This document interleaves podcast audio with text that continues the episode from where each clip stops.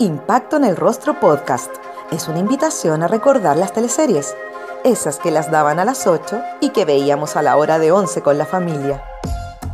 Mientras comíamos nuestro pan tostado con mantequilla, nos reíamos con el chamorro, disfrutábamos viendo Dalcahue, Humberstone o empatizábamos con Ariel Mercader. ¿También las recuerdas con cariño? Entonces acomódate y disfruta de este recorrido junto a Jorge Peña y sus invitados en Impacto en el Rostro. Loreto, antes de comenzar con las preguntas de teleserie, yo estuve revisando tus redes sociales y vi una foto muy linda en donde mostrabas una manta que habías tejido. ¿Cuál es tu relación con el tejido? ¿Lo haces hace, desde hace algún tiempo o lo aprendiste ahora con el confinamiento? O sea, a uno le enseñan a tejer en el colegio. Yo nunca fui una tremenda así, tejedora. Eh, nunca pude hacer el chalequito de guagua que hay que hacer, porque saber tú que uno tiene que hacer un chalequito de guagua, que para mí fue una tarea absolutamente imposible y presenté el de una compañera, porque no tenía otra posibilidad. Pero sé tejer, revés, derecho, punto, qué sé yo, lo más simple de lo simple.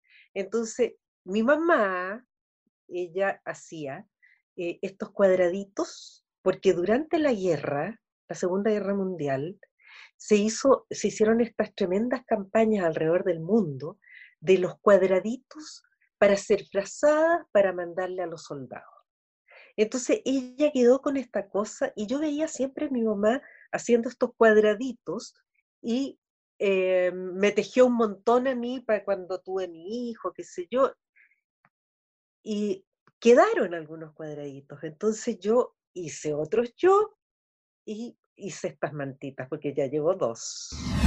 En los años 80, Sergio Bodanovich, Jorge Díaz, eh, Arturo Moyagrau, grandes dramaturgos, estuvieron a cargo de la creación de los libretos de emblemáticas teleseries como La Madrastra, La Noche del Cobarde, Los Títeres, entre otras. ¿Crees que el teatro debe seguir siendo una inspiración a la hora de contar historias en televisión? Bueno, por supuesto, siempre lo ha sido. De hecho, todo lo que tú has nombrado eh, eran dramaturgos de teatro, ¿no? Escritores de teatro, y que fueron convencidos, tentados y seducidos por, después por los radioteatros algunos y después también por las teleseries. Entonces, como en el fondo sigue siendo la misma cosa, que es contar una historia con personajes cercanos, qué sé yo, eh, yo creo que siempre el teatro va a ser eh, una inspiración. Ahora, hay formas teatrales y hay eh, temas y hay que, que, son imposibles de llevar a una telenovela, ¿no? Pero en general las buenas historias siempre van a pasar de un género a otro, porque tú ves que han pasado del teatro al, al cine, del, a la televisión, al radioteatro, a, han partido muchas veces como novelas, entonces es, algo que se interconecta. Yo durante muchos años me negué, me negué a trabajar en televisión todo el primer tiempo de las teleseries, digamos, desde La Madrastra. Eh, yo creo que fueron hartos años en que yo no quise trabajar en televisión, ¿no? Porque tenía una connotación en ese tiempo eh, política. Y, y, durante mucho tiempo, como te digo, me negué a hacerlo hasta que llegó un minuto en que, bueno, uno ya simplemente lo hace.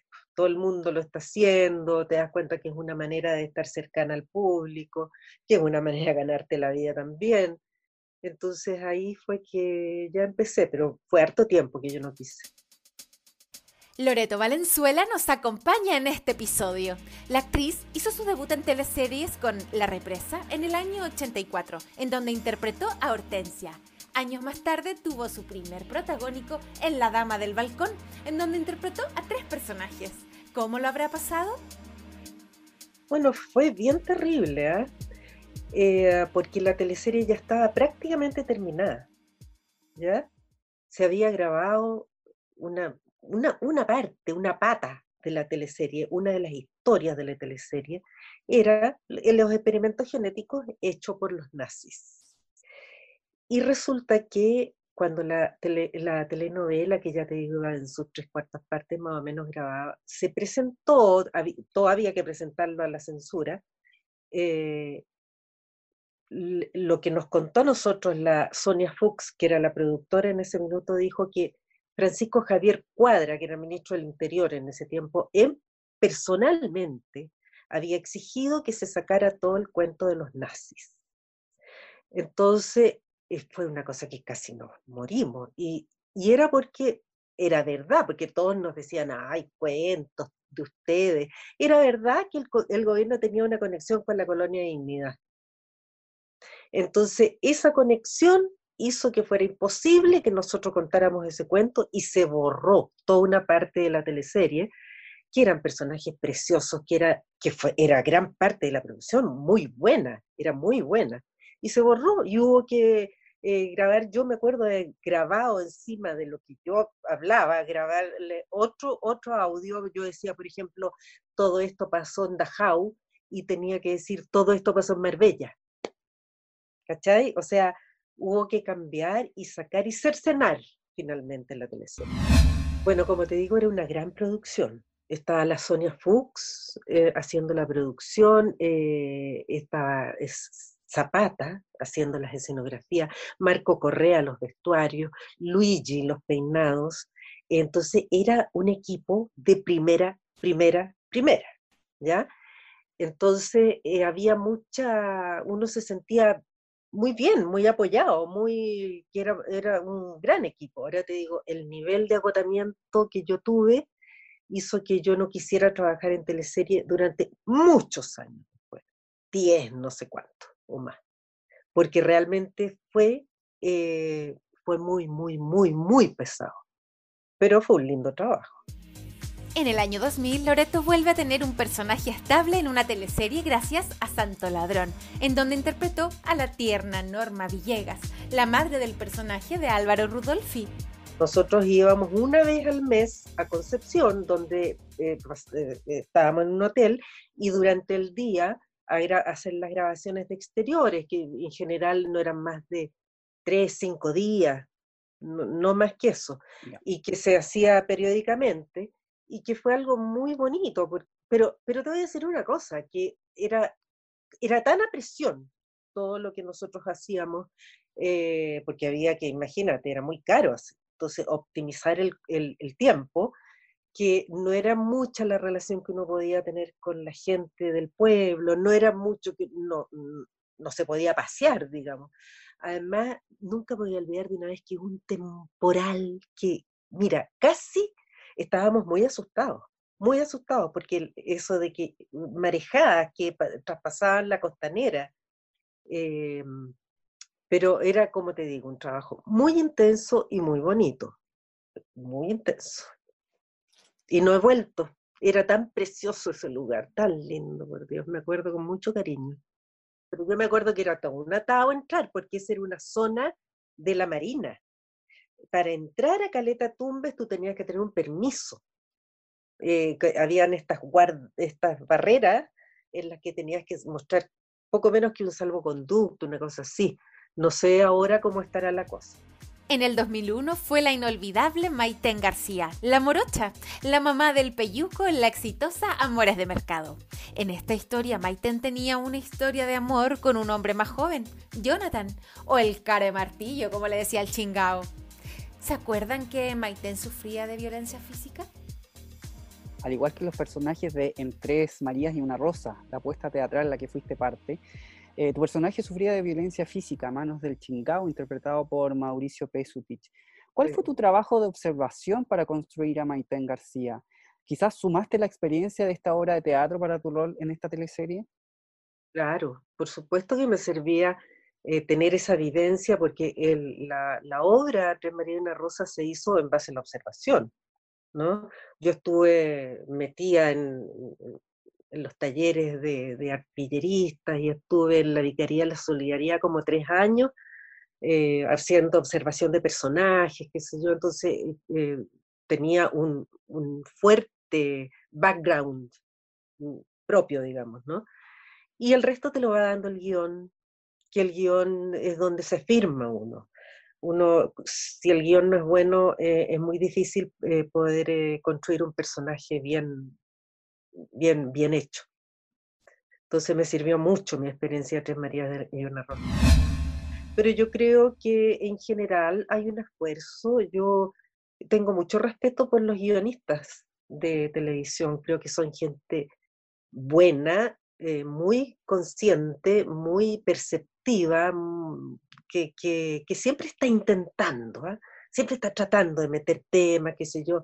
De repente los pueden eh, censurar o no, no tanto censurar como morigerar mucho, pero yo creo que es en las teleseries, eh, yo he visto últimamente que se tocan muchos temas, muchos temas interesantes. Y contrarreloj, contra algunas personas, porque había gente que, que era muy eh, dispuesta, muy colaborativa, pero había gente del mercado que está muy enojada porque querían que a todo el mundo se les pagara, no sé. Entonces empezábamos a grabar y empezaban a hacer mucho ruido, por ejemplo. Y cuando la teleserie además empezó a tener tanto éxito, era bien complicado porque eh, estaban todo el rato tratando de pedirte autógrafos o sacarte fotos, en fin. Entonces no era mucho, con alguna persona si uno podía tener un contacto, con los que los mismos dueños de los puestos en los que uno hacía las escenas, pero no era, no era fácil. nunca es muy fácil hacer exteriores, te diré. he tenido la suerte de estar siempre en, programas como de harto éxito. Yo cuando empecé, ponte tú, en eh, Siempre Lunes, ese programa, el, segmento que hacíamos de baile, que tenía 60 puntos, 60, ¿cachai? Eh, después, eh, siempre me tocó estar, muchas veces me tocó estar en, en espacios con mucha exposición, entonces no fue un gran cambio para mí. Lo que sí fue eh, era lo que tú decías antes, que había gente, mujeres que se me acercaban para decirme, oiga, no le, no le aguante al chingado, no le aguante, a mí me pasa lo mismo que usted, entonces no, no usted no, tiene, no, no podemos permitir, o, o, gente que me decía, oiga, hombres que me decían, usted avíseme, ¿ah? yo voy y le pego, qué sé yo, ese tipo de cosas. Entonces era como, el tema fue importante, eso sí. Lo que recuerdo fue... Eh, que, de repente yo lloraba mucho en esta teleserie, mucho, porque sufría mucho ese personaje. Y de repente, eh, tú sabes que cuando se está grabando, eh, que se ve el micrófono, que tu compañero se equivoca, que qué sé yo, cualquier cosa, y habían veces que tenía que grabar una escena de llanto intenso, seis veces, ponte tú. Y eso era francamente muy difícil.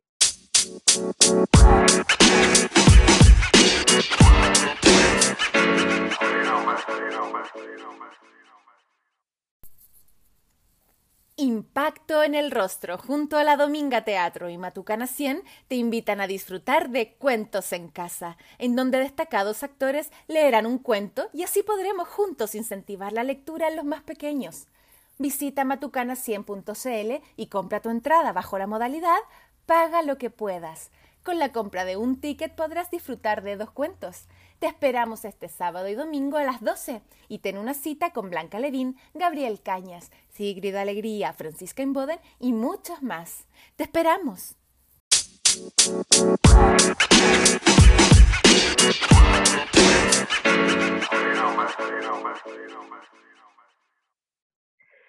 Y, y, cuando eran varias escenas seguidas en ese estado emocional, Mira, yo quedé mucho tiempo que no podía llorar después en las teleseries, porque ya quedé seca, quedé deshidratada. Eso era, eso era, fue muy, eso era difícil. En el 2003, Loreto fue parte de la teleserie juvenil 16, producción que terminó siendo un semillero de actores y actrices. Aquí fue Mariana del Canto, madre del personaje de Cristian Riquelme. De un grupo que fue muy, que es muy importante ahora, eh, mira, eh, fue muy bonito, fue un trabajo como, eh, yo todos los trabajos me los tomo con igual em, pasión, importancia y dedicación. el, horario al que lo van a dar, después ya queda, son cosas del canal. Pero fue un muy lindo trabajo, todos los chicos eran muy profesionales, todo el equipo, todo, todo. Se trabaja con la misma, como te digo, profesionalismo, con el mismo profesional. Entonces, eh, tengo un recuerdo muy bueno, eh, Cristian Riquelme, un 7, y todo el grupo, todo el grupo muy bueno, y fue, no fue regio. Me ha encantado, me ha encantado porque, ponte tú, yo estuve en el matrimonio de Cristian, un matrimonio precioso, con su mujer que es preciosa, una, una modelo. Eh, entonces tenemos mucho cariño, mucho cariño, pero eh, hice teatro después con él en la Casa de los Espíritus. Entonces, como todos nosotros en teatro y en los actores, digamos, tenemos tiempos de gran intensidad de relación, porque nos vemos todos los días y haciendo cosas muy emocionales, digamos, comprometidas emocionalmente, y después pasan largos tiempos en que no nos vemos porque no podemos, los horarios son difíciles y qué sé yo, pero el cariño es enorme.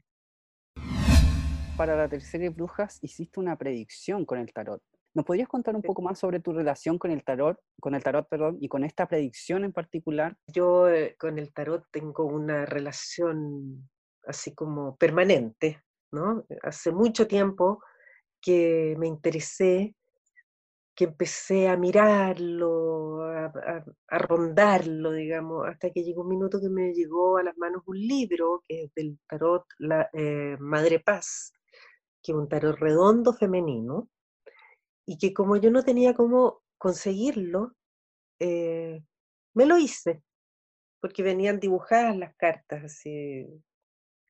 Y me lo hice para mí. Entonces tuve unos cuantos meses haciéndolo, las 78 cartas. Yo dije, no voy a ser capaz. Y fui capaz. Después ese tarot se, se hizo, se, se, imprimió, se vendió en toda Latinoamérica y ahora me lo piratean por todos lados. y, y, como yo siempre le estoy consultando, hubo un tiempo que lo dejé un poco de lado porque dije, no quería que la gente me identificara tanto con eso, ¿no? Entonces lo dejé mucho de lado y ahora eh, he vuelto, he vuelto a mirarlo, a estudiarlo. Y, como te digo, de repente el tarot te pega así como ta, y tú dices, sí, esto es, y por acá va, y, y esto, lo que me están diciendo las cartas, más mi intuición, tú dices, esto sí, esto no. ¿Te gustaría hacer más comedia en televisión? Pero ponte tú, en Lola, ¿te acuerdas de Lola? Sí. Ahí yo tenía un personaje que estaba mucho más en la comedia.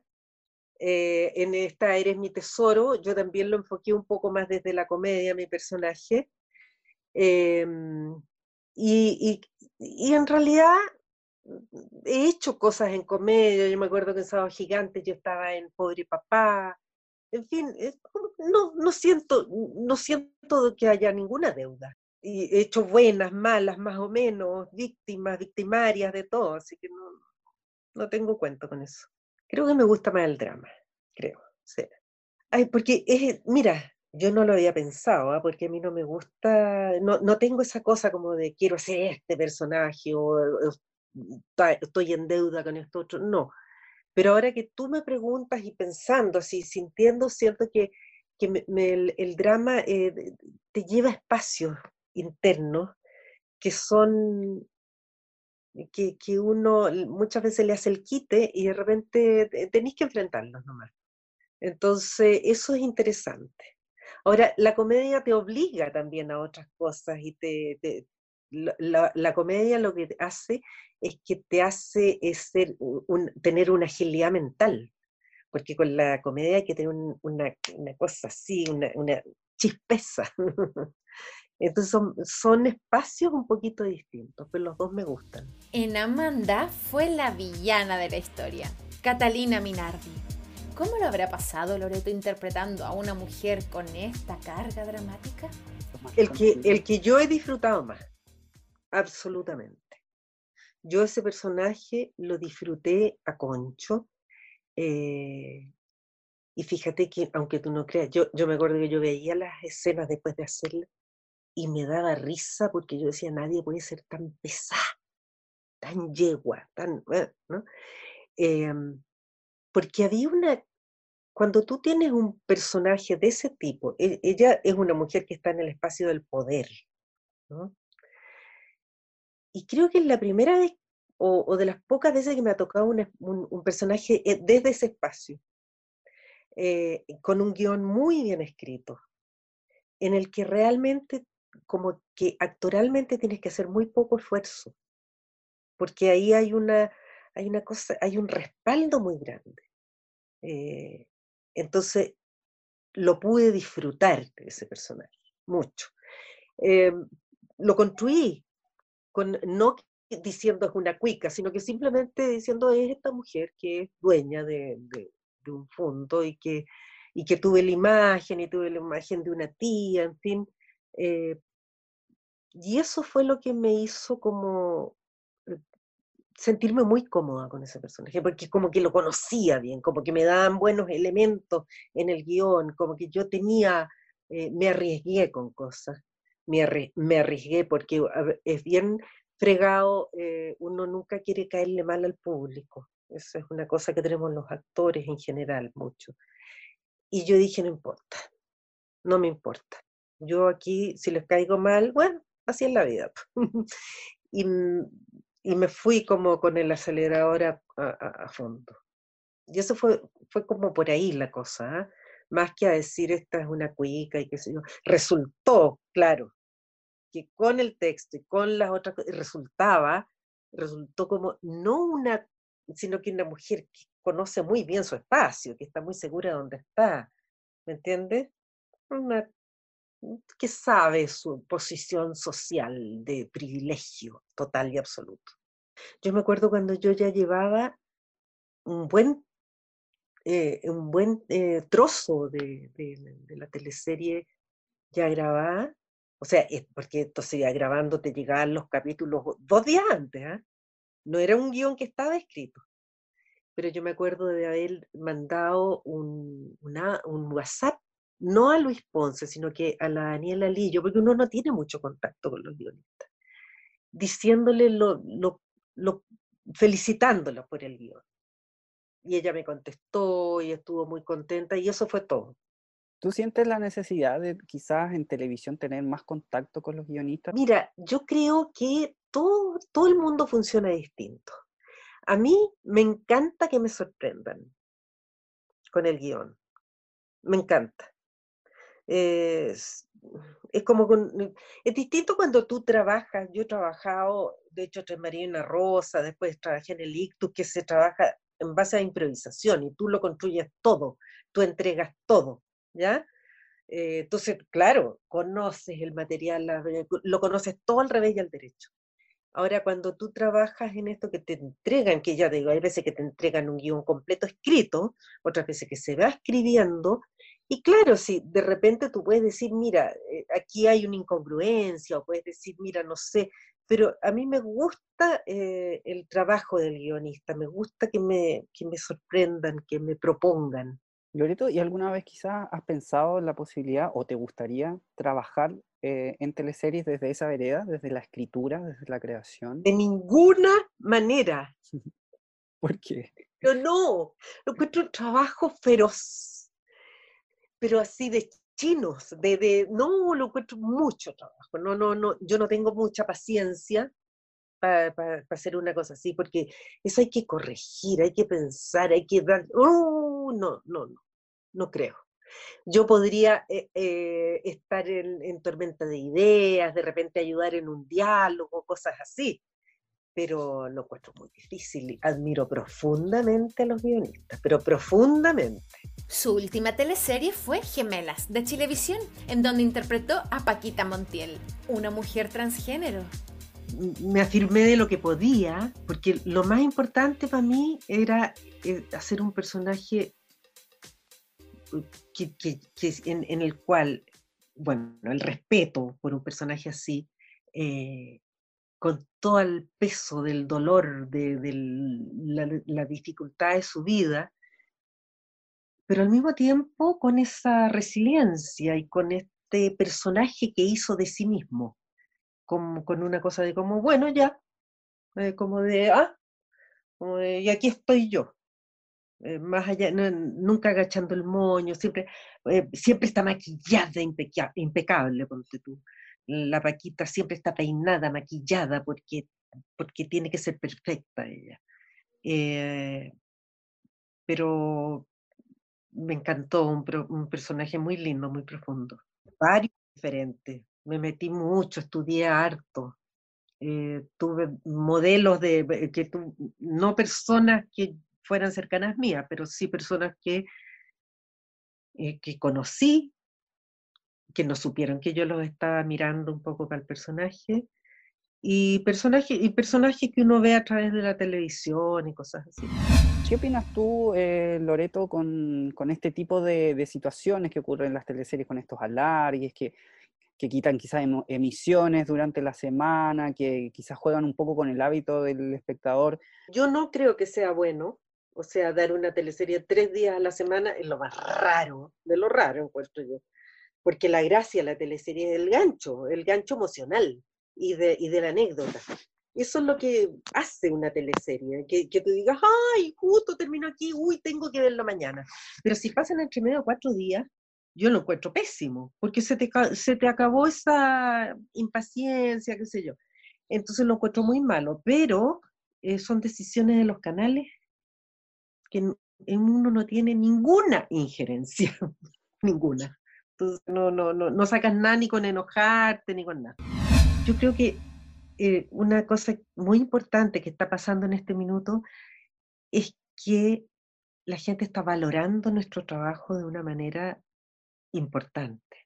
O sea, el mundo se está dando cuenta que la ficción, que, que las producciones son parte fundamental de la vida, que sin, sin, sin sin todo lo que se está ofreciendo ahora, que en las teleseries aquí en, Chile, que en los Netflix, que, que los, todo, todos estos sistemas, sin eso yo creo que nos habríamos suicidado todos. Porque esto es lo que nos ha ayudado a vivir, es lo que nos ha ayudado a olvidar un poco, a, a, distraernos, a, eh, a ser un poquito más felices.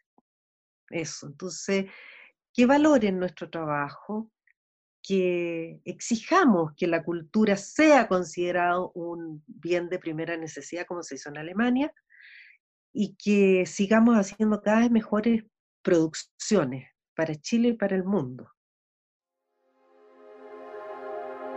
Impacto en el Rostro Podcast es una invitación a recordar las teleseries, esas que las daban a las 8 y que veíamos a la hora de 11 con la familia. Mientras comíamos nuestro pan tostado con mantequilla, nos reíamos con el chamorro, disfrutábamos viendo Dalcahue, Humberstone o empatizábamos con Ariel Mercader. ¿También las recuerdas con cariño? Entonces acomódate y disfruta de este recorrido junto a Jorge Peña y sus invitados en Impacto en el Rostro.